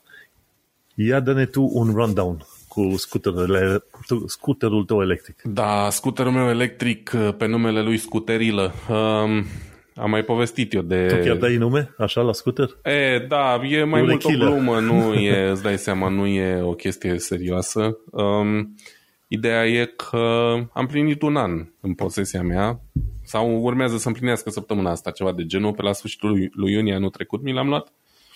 Și acum, după un an de zile cu, cu el, în care chiar l-am folosit, uh, m-am gândit că ar fi interesant să vorbesc așa un pic la podcast despre el, mai ales că e vară și nu avem foarte multe subiecte interesante. Um, o să încep așa cu începutul. Motivul pentru care mi-am luat scooter electric, am, anul trecut când stăteam în, pe lângă Stuttgart, am venit aici la niște amici, într-o zi, am închiriat un scooter electric din ăsta public. Um, O companiile trotinetă, care... nu? Sau scooter, Nu, nu, scooter. scooter, scooter. Mm-hmm. Companiile care închiriază trotinete din oraș oferă și scutere. Și am închiriat un, un scooter electric marca Gogoro, uh, care e o marcă din asta taiwaneză. E, o să-ți dau un link să te uiți așa de curiozitate. Ei practic oferă un sistem din ăsta de scutere, de flotă, să zic așa, uh, special pentru închiriat în orașe și nu știu ce. Cel puțin la, nu știu cum mai e acum, dar la momentul în care am avut eu primul contact cu el, nu, s- nu se puteau cumpăra individual. Cel puțin nu aici în Europa. Uh, Ce oferă interesant ăștia de la Gogoro, pe lângă faptul că scuterele sunt mișto, arată bine și merg bine, au un sistem din ăsta de baterii pe care le poți schimba, le poți swapui, da? La modul mergi cu pă, scuterul tău Gogoro, s-a golit bateria, ajungi la un perete din ăsta undeva pe marginea bă, drumului, unde îți scoți bateriile tale, le bagi acolo și ți două baterii încărcate și pleci mai departe. Asta Da, e foarte fain sistemul. Acum văd aici în site-ul lor de prezentare. Foarte fain. Da, ăsta e principiul pe care funcționează. Evident, în München nu te ocupi tu de, de încărcat bateriile, le încarcă cineva peste noapte, dar scuterele se pot închiria, știi? Costă un euro sau doi pornirea și pe urmă câțiva cenți pe minut. La fel ca la, exact același tarif ca la trotinete. Um, pentru că sunt un pic prea mare pentru trotinete, am zis, bă, hai totuși să-mi iau un scooter. Mamă, mi-a plăcut la nebunie, pentru că scuterele astea sunt de, de o calitate destul de bună, astea de la Gogoro nu sunt niște porcării, motoarele sunt s- destul de puternice și am, am traversat orașul în timp record, am fost tot timpul primul la semafor, uh, m-am strecurat prin trafic, a fost genial și am zis, bă, de ce nu mi-au eu un scooter? Și am zis, de ce nu mi-au un scooter electric? Pentru că, uite, ăstea sunt viitorul, e un vehicul electric, de Tesla n-am bani și atunci uh, next best thing, un scooter electric. Am început să caut așa un pic să vedem care e piața. Există extrem de multe modele și branduri chinezești. Am căutat Gogoro ăstea, am văzut că nu se pot cumpăra. Aia e, am trecut peste. Evident că face și BMW, divizia lor de moto, un scooter electric, dar care costă extrem de mulți bani. Și Piaggio face un Vespa electric, dar care iarăși era în afara bugetului. Și atunci am căutat Next Best Thing. Un scooter din piața chinezească, care să fie suficient de mare pentru mine, iarăși am 1,95 m și azi aveam 132 de kg, dar la momentul în care, la care m-am apucat eu de, de căutările astea aveam peste 145, ceva de genul. Și care să mă ducă și eventual și pe nevastă mea. Deci aveam nevoie undeva la 200 kg să poată duce. Și l-am găsit pe ăsta, Horwin EK1. Horwin EK1, care e foarte similar uh, la design cu Gogoro ăsta, um, promitea un parteneriat cu o firmă austriacă, deci oarecum seriozitate, să zicem, între ghilimele. Și atunci am zis, bă, a, și cel mai important criteriu, uh, Horwin K1 e părea ăla care uh, e în stare să ducă uh, greutatea de care avem eu nevoie. Adică inclusiv Păi în aia apă. era motivul principal, nu? Evident, îți dai seama, contează chestia Auzi, asta. te duci și când uh, cauți scutere noastre, îți zici, băi, poate să ducă X kilograme? Cum fac eu la magazine de papuci? Aveți numărul 47? Direct. A, asta cu papucii nu mai zic, că și eu am, am mai mult de 47 la picioare și am avut toată viața probleme. În fine, scuterul mi-a plăcut, l-am găsit, am făcut un test drive, m-am hotărât pe loc și l-am luat. Foarte mișto. Practic asta a fost, după cum am zis, intrarea mea în lumea autovehiculelor electrice. Uh, pentru oraș perfect, nici nu aveam nevoie de ceva de drum lung, căutam special ceva pentru mers în oraș, uh, pentru că la momentul respectiv unde locuiam, locuiam cumva într-o periferie a orașului în care stăteam și eram dependent de mașină și să mă duc să cumpăr o o franzelă, cum ar veni. Pentru că acolo la mine în cartier nu exista. În Germania, pentru cine nu știe, nu e ca în România sau poate și în alte părți unde există magazine de cartier, alimentar, magazine non-stop sau așa. În Germania există doar supermarketuri și care în general se închid la maxim ora 8 seara și care duminica sunt închise. Deci nu poți să te duci să iei doar o pâine de la magazin. Trebuie să te duci la Lidl sau la Kaufland sau la mai știu eu ce. Bun, zi și făcut, l-am luat etc. Și am împlinit un an cu el și m-am gândit să vorbesc, poate sunt oameni interesați să facă pasul ăsta în lumea vehiculelor electrice pe două roți și m-am gândit să fac așa o listă de pros și uh, contra pe, pe, pe chestia asta, pentru că am acumulat peste 1200 de kilometri până în momentul de față cu el, deci am mers ceva și um, n-a fost totul roz, nu e totul roz și m-am gândit să vorbesc un pic despre asta. Și mm-hmm. o să mhm. încep... Știi cum e scuterul ăsta? Poți să-l clasifici gen un fel de Tesla la puterea 1 pe 4, știi? Ceva de genul, da. Uh, radical din Tesla. E, e acolo, dar nu chiar. Uh-huh. Uh, dar e ok. Pentru ce am eu nevoie, încă e ok. O să încep cu uh, punctele pozitive. În primul rând, cel mai evident e super ușor de parcat oriunde. Uh, și în Germania, mai ales în orașele mari, dar și în astea mai mici, eu am locuit de, de regulă în orașe mai mici, cel mult medii, Um, e greu să găsești locuri de parcare, mai ales dacă ai treabă în centru. Cu asta mă duc în centru pe pietonală, unde au voie bițe, chiar și mașini, scutere, dar nu prea găsești locuri de parcare decât pentru bițe sau scutere. Perfect. O parchez între biciclete, mă duc unde am nevoie, plec mai departe. Ce mai e mișto e că nu face niciun fel de zgomot și atunci când mă duc în centru, nicio bătrânică nu se uită încruntat sau să, să fie deranjată de zgomot sau că face vreun miros. Nu scoate fum. Uh, poate doar când o să ia foc, dar până atunci e, e foarte ok. Nu miroase, nu nimic. Încă un avantaj la chestia asta e că nu te încălzești pe el. Zilele trecute a fost caniculă. Dacă aș fi avut un scooter cu motor termic, probabil că mi-ar fi fost un pic mai călduț când am ieșit la 36 de grade cu scooterul. Pe ăsta, nimic. Nu, nu e niciun motor care să te încălzească. Um, designul fiind destul de atractiv, oamenii se uită la el. Uh, ți-am trimis un link care farurile alea, uh, liniile alea de lumină în față arată foarte mișto, uh, chiar și ziua și atrage, atrage privirea. Asta nu e neapărat ce-mi doream eu, că mi îmi place să fie mai discret, dar na, asta e. Um, are suficientă putere cât să ții pasul cu traficul, cel puțin la cum se circulă aici în Germania. În România, na, lumea circulă cu 70-80 prin oraș, pleacă în trombă de la semafor, aici nu e chiar așa. Și atunci fac fără probleme față la trafic, prinde 50 la oră, 55 uneori, uh, e absolut suficient pentru, pentru ce am nevoie. Chiar și cu două persoane pe el. Uh, designul e mișto, nu doar farurile, dar toată forma lui și dimensiunile sunt în regulă. Anumite scutere sunt prea mici și nu se pretează la oameni de peste 1,90 m ca mine, știi? Dar asta cumva am avut noroc că e și o țăr mai mare. Asta mi-a zis băiatul de la dealership. Bă, ăsta fiind făcut cu austrieci care și mari, uh, e gândit să încapă și persoane mai înăltuțe pe el. Și atunci e foarte ok din punctul ăsta de vedere. Da, da, chiar mă uit pe graficul ăsta de la ei, că o lungime de aproape 2 metri și o înălțime de 1,2 metri, ceva de genul ăsta. Da, da, e ok, are niște dimensiuni ok, încap și două persoane bine pe el. Um, e foarte, foarte util în oraș. Stau câteodată și mă gândesc, dacă m-aș întoarce în Brașov, mi-aș lua și acolo unul de ăsta. Încă nu știu dacă sunt omologate sau care e treaba, că în România tot timpul rarul ăla e stat în stat și în România tot timpul e o problemă. Ceva ce e banal în Germania, în România e un calvar pe partea auto, moto, și atunci nu știu dacă aș putea să mă întorc cu el acasă, dar mi-ar plăcea o chestie de genul ăsta și prin Brașov, pentru că aș putea să mă duc să parchez în efectiv lângă piața sfatului să-mi văd de treabă fără nicio problemă, știi? Silențios, economic, etc. Și dacă tot am zis economic, am făcut un calcul um, teoretic undeva la un euro pe suta de kilometri mă costă. Uh, am o priză smart, am mai povestit că am măsurat un euro pe sută de kilometri în, ca, în condițiile în care cu mașina la un consum în oraș, în cel mai optimist caz de vreo 7 litri la sută, 100 de kilometri m-ar costa 7 ori 2, 14 euro. Deci e de 14 ori mai ieftin decât, decât cu mașina prin oraș.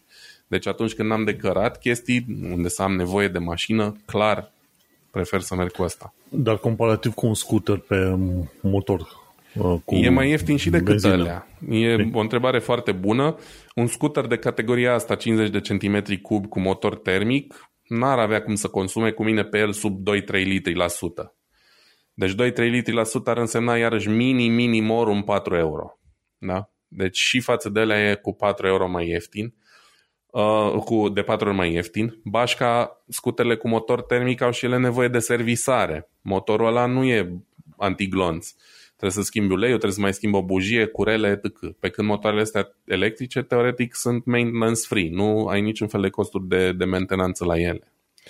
Um, Cam astea ar fi plusurile. Evident și faptul că e, e foarte distractiv, știi? E, e interesant, e mișto să mergi cu ceva, să-i simți puterea, chiar dacă e o chestie mică totuși, dar îi simți puterea și nu face niciun zgomot. E fain, e foarte fain sentimentul.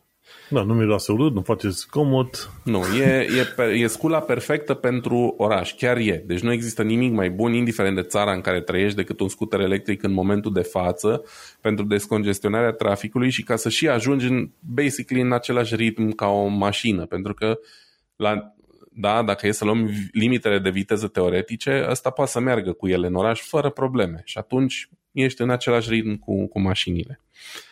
Um, și acum trecem și la latura mai puțin plăcută, că evident că e și o latură din asta mai puțin plăcută și începem cu faptul că, na, fiind un produs totuși uh, cel puțin 50% chinezesc, e produs în China, din păcate și din materiale chinezești, Kinezium, cum, uh, cum se numește în tabelul lui Mendeleev, Uh-huh. Um, și asta înseamnă că piesele nu sunt cele mai bune. De exemplu, am fost la revizie la 500 de kilometri, și a trebuit să strângă o grămadă de, de șuruburi pe ea care se desfăceau de la sine. Um, acum am 1200 km și teoretic ar trebui să merg din nou așa la o revizie la strâns de șuruburi. Problema e că m-am mutat și nu mai am niciun service specializat pe marca asta la mai puțin de 50 de km de casă. Ceea ce e un pic cam mult ca să merg pe el și pentru că e un scooter, na, mi-ar trebui o remorcă să-l car până acolo și n-am. Deci uh, ca să-mi iau o remorcă m-ar costa mulți bani. O remorcă ok e spre 1000 de euro și ea. Uh, și să închiriez n-am găsit la mine în zonă. Deci, na, e o problemă chestia asta, un punct minus. E greu de dus la revizie la, o, la cum să zic eu, la un dealer pentru marca asta teoretic pot să mă duc la absolut orice uh, de ăsta dealer care face scutere, că nu contează, știi? Motorul nu trebuie servisat, trebuie să uite doar la frâne și la roți, atât. Deci e simplu, aș putea să mă duc la orice service, dar am zis că o să fac eu chestia asta. O, să, o să-l servisez singur, servisez între ghilimele. O să strâng din nou șuruburile și de data asta o să pun și niște Loctite pentru că m-a supărat puțin, dar n-am vrut să comentez um, că nu mi-a pus nicio pastă. Loctite, nu știu dacă știi, e o pastă pe care o aplici pe șuruburi când le strângi ca să se asigure că nu se, tocmai că nu se desfac de la sine. Și tipii ăștia, când am fost acolo, doar le-au strâns din nou, n-au pus niciun fel de Loctite pe ele, ceea ce nu e foarte ok. Și am zis că o să fac eu singur chestia asta, probabil chiar săptămâna viitoare. Um, da. Cât, uite, aici văd pe site-ul ăsta lor, căci că merge până la 80 de kilometri distanță, dar nu știu dacă e chiar atât de mult. Mai să știi că eu am reușit să merg 80 de kilometri chiar și la greutatea mea. Acum, asta era alt, alt punct uh, de care vreau să zic cu autonomia. 80 um, de kilometri e foarte, foarte, foarte ok și ar fi suficient pentru un oraș mediu. Pentru un oraș mare s-ar putea să nu fie. De exemplu, Münchenul, dacă îl traversezi dintr-un capăt în celălalt, cred că sunt vreo 20 de kilometri cel puțin nu, nu o să rămâi în pană, dar probabil că o să trebuiască să-l încarci zi de zi, dacă nu o dată la două zile. Uh, aici la mine în orășel, dacă îl folosesc uzual nu să mă plimb aiurea fără țintă, pot să-l încarc la o săptămână sau chiar mai rar. Um, problema cu autonomia nu este atât autonomia în sine, cât mai ales faptul că nu există încă standarde la vehiculele astea de încărcare și atunci nu pot să-l încarc la o, la, un, uh, la o stație de încărcare auto. Are un ștecher propriu, un încărcător propriu pentru baterie, care e ca un alimentator de laptop mai mare, mai se vede că e chinezesc efectiv, fiindcă e din metal, arată dubios și chinezesc și așa mai departe, își face treaba, dar ca idee, da? e pentru, se poate încărca doar la 220. Uh, asta înseamnă că dacă rămâi fără baterie, să o umpli din nou ar dura vreo 5 ore, ceva de genul, pentru încă 80 de kilometri. Și dacă ești la 40 de, ca- de kilometri de casă și ai rămas fără baterie, e cam aiurea să aștepți 5 ore, înțelegi? Uh, de asta, autonomia e o problemă reală din cauza că nu poți să-l încarci unde vrei tu. Dacă îl folosești doar în oraș, nu e nicio problemă. Mergi 20, 30, 40 de kilometri pe zi, ajungi acasă, îl bagi la încărcat, a doua zi e plin dar uh, ar fi fain și ar te simți mult mai bine să știi că poți să îl încarci dacă cumva mă trezesc că am 10% baterie și nu sunt foarte sigur dacă ajung acasă, mă opresc la orice stație de încărcat auto, îl bag acolo 10 minute și mai pun măcar de 10 km pe el, să zic, știi? O chestie de genul ăsta. Momentan nu se poate și din câte știu nici la celelalte branduri, cel puțin chinezești nu se poate, nu știu cum e la, la Piaggio sau la BMW. Da, uite, asta e o chestie bună de, de urmărit, știi, dacă vrei să-ți iei un, uh, un din asta, un scooter electric, măcar să știi că trebuie să ai acces la stații de încărcare pe parcurs. Dacă rămâi în pană, știi că de cele mai multe ori, de ce nu vor oamenii să treacă pe electric? Păi zic, domnule, nu avem, nu avem stații de alimentare. Așa e, ăsta e probabil cel mai mare inconvenient. Um, partea pozitivă din chestia asta e că ai spațiu sub de două baterii mari. Da? Deci Există mai, mai multe variante la scooterul ăsta. Una cu rază de vreo 40 de km cu o baterie mai mică. Eu l-am pe la cu bateria mare, care pentru o persoană de 70 de kg probabil poate să meargă fără probleme 100 de kilometri uh, pe el. Și mai poți, mai e loc sub de încă o baterie de genul ăla, deci ai putea să-ți extinzi teoretic range-ul la 200 de kilometri. Ceea ce pentru un vehicul de genul ăsta este categoric mai mult decât vei avea nevoie vreodată. Știi? Dar aș da oricând spațiu pentru al doilea acumulator ca să pot să încarc unde vreau eu sau să mă pot opri într-un peco la o stație de, de genul ăla. Ți-am înțelegi ideea. No. Așa ești un pic dependent să ai încărcătorul la tine, ceea ce oricum îți va umple spațiul de sub șa aproape, sau să te asiguri că o să ajungi acasă înainte să, să rămâi fără curent. Știi? Asta e un dezavantaj destul de mare.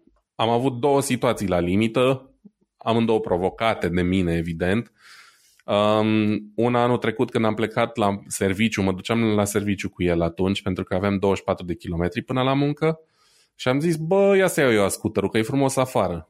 Și mai aveam 54% baterie. Și m-am dus la muncă și am ajuns cu 25% sau mai puțin și m-am întors acasă cu 0%. Am, am ajuns în fața garajului. Am ajuns, dar a fost cât pe aici să n-ajung. Știi ce zic? Um, ăla a fost un forcing. A fost efectiv să văd, bă, cât duce. Pentru că știam că am de mers doar pe niște drumuri de țară, nu sunt super departe de casă și știam că în caz că fac pana prostului, îl pot parca undeva, îmi iau bateria acasă, o încarc și mă întorc după scooter, știi? Dar, uh, uite, cu mine pe el, cu 54% uh, baterie, a dus aproape 50 de kilometri, ceea ce nu e rău deloc, de fapt. Și um, alt inconvenient mare e, e legat oarecum de ideea de right to repair. Um, evident, e un scooter, nu e vorba că nu ai dreptul să repari ceva la el, dar fiind un scooter făcut în China, cu suport încă destul de limitat, e destul de greu să găsești piese la, pentru el. Um, și mă gândesc, trebuie să măsor, pentru că n-am făcut chestia asta încă, urmează să mă duc să măsor discuri de frână, etrier, plăcuțe, bla bla, să mă asigur că folosesc repere standard și că le pot găsi în magazin, că frânele va trebui să le schimb la un moment dat.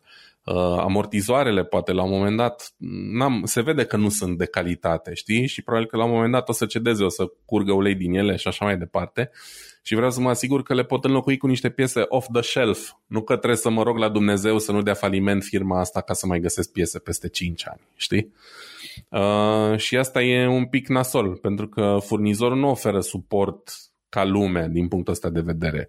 Nu există o piață de piese de schimb specifice pentru marca asta, cum există pentru Piaggio, pentru Kimco și pentru alte mărci uh, consacrate de, de scutere, știi?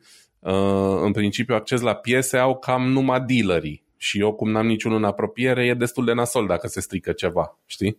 Chiar mă uitam pe hartă, de chiar la dealer, că tot pomeneai, în, în Germania sunt vreo 40 de dealeri, cel puțin nu, stai să nu, sunt vreo 60-70 de dealeri. Da, dar și Germania e mare și dealerii da. sunt grupați cumva în anumite zone.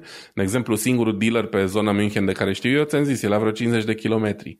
Uh, sunt vreo 5 în, în 4 chiar, deci unul în centru München, unul la marginea lui, alții doi ceva mai în afară. Da, deci dar în afară, 4. nu în direcția mea. Știi? Aha. Asta e problema. Deci e vorba de distanța până la cel mai apropiat dealer. Um, e destul de aiurea să mergi 50 de km cu el, ți-am zis, pentru că va trebui acolo să-l încarc din nou ca să și probabil că ar trebui să stau o oră sau două, pe când o servisare la un ăsta durează 20 de minute. Îți verifică da, da. lucrurile, da. strânge două șuruburi și te trimite acasă. N-are ce să-i facă mai mult, știi?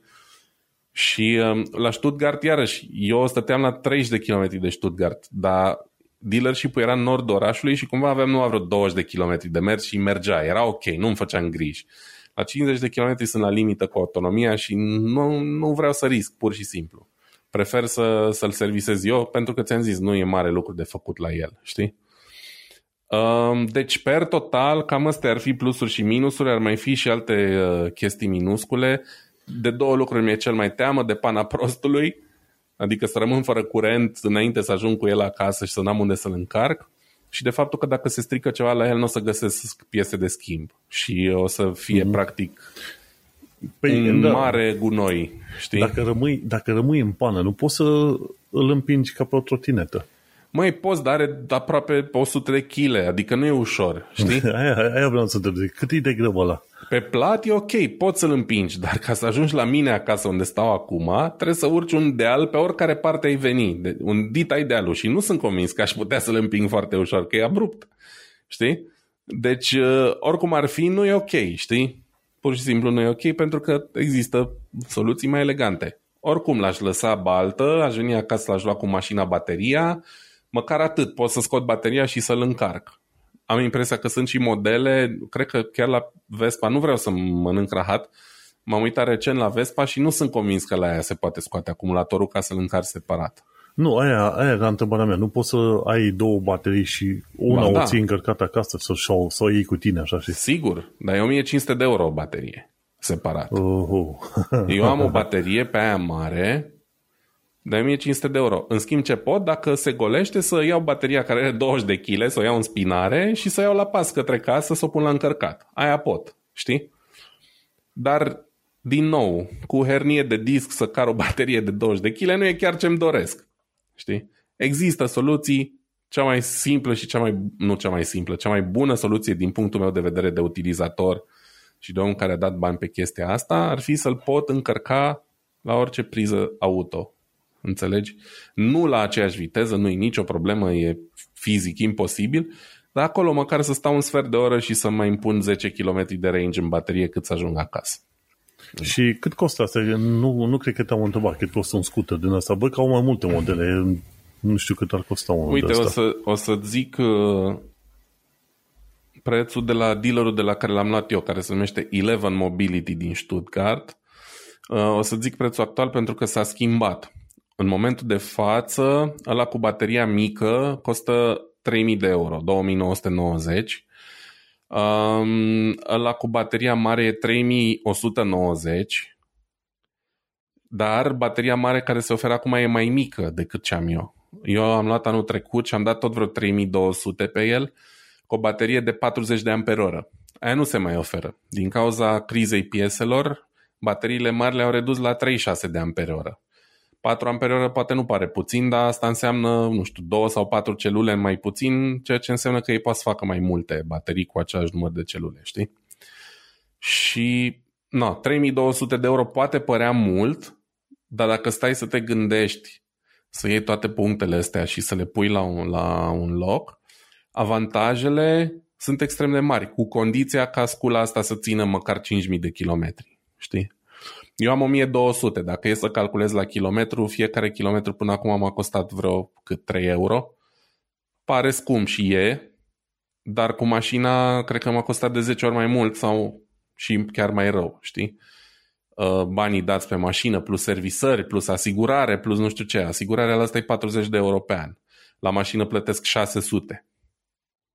Știi? Sunt niște diferențe. Uite, chiar mă uitam la, la distribuitori. Există și pe UK unul în Liverpool și există și unul în București. Smart Balance, distribuitor în România. Am impresia că și la EMAG le aveau de vânzare, dar am văzut, știu pe cineva din Cluj care și-a luat și care mi-a scris.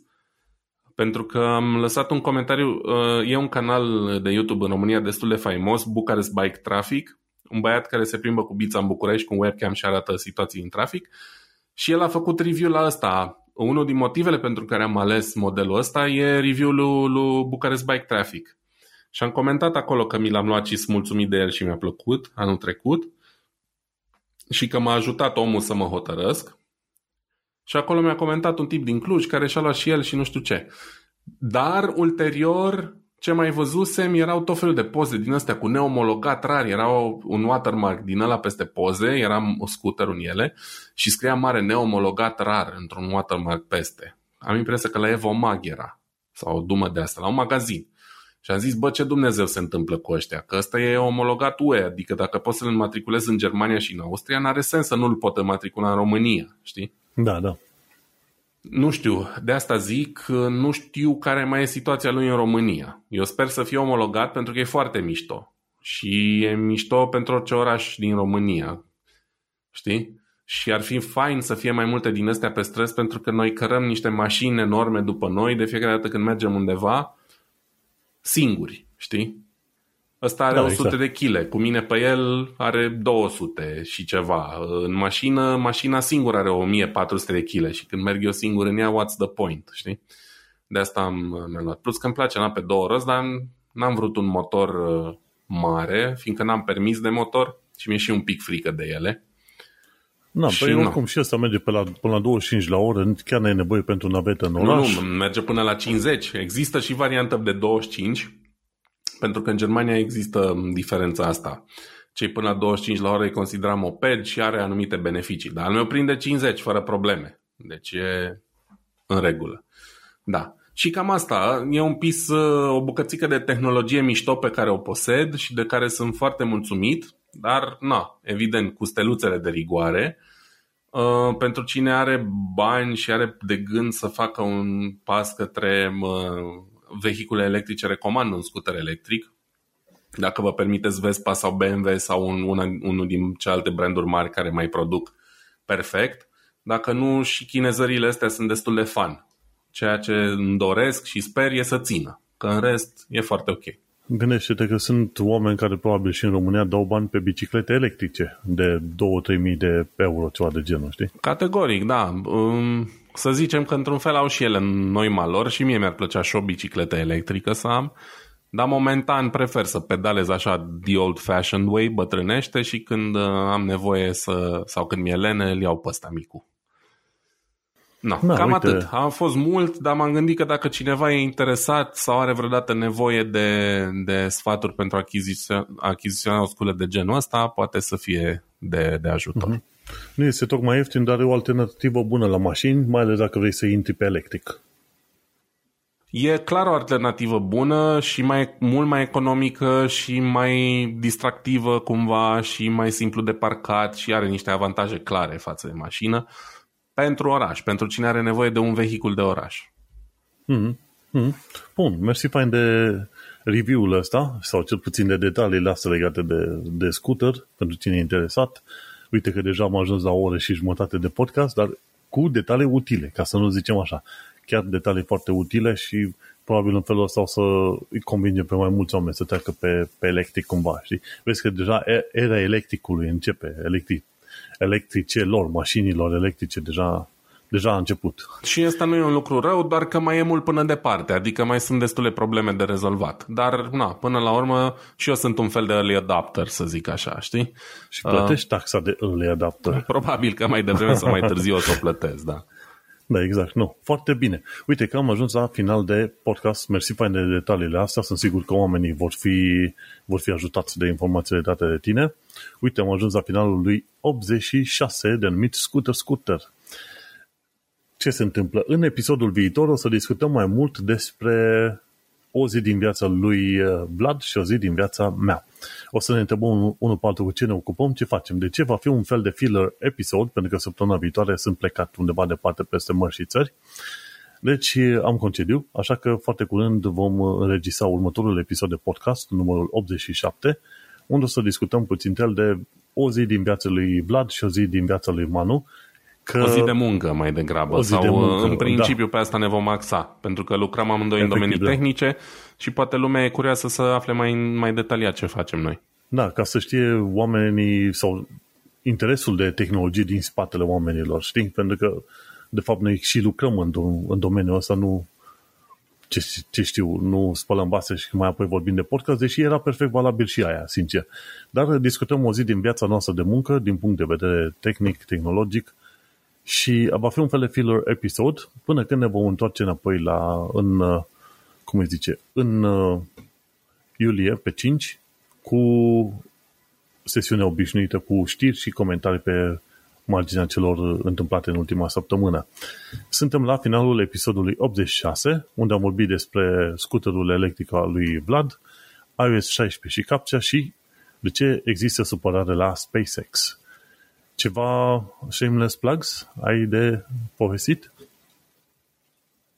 Nu am nimic deosebit. Uh, Digit analog uh, pentru fanii muzicii românești pe vinil și cam atât.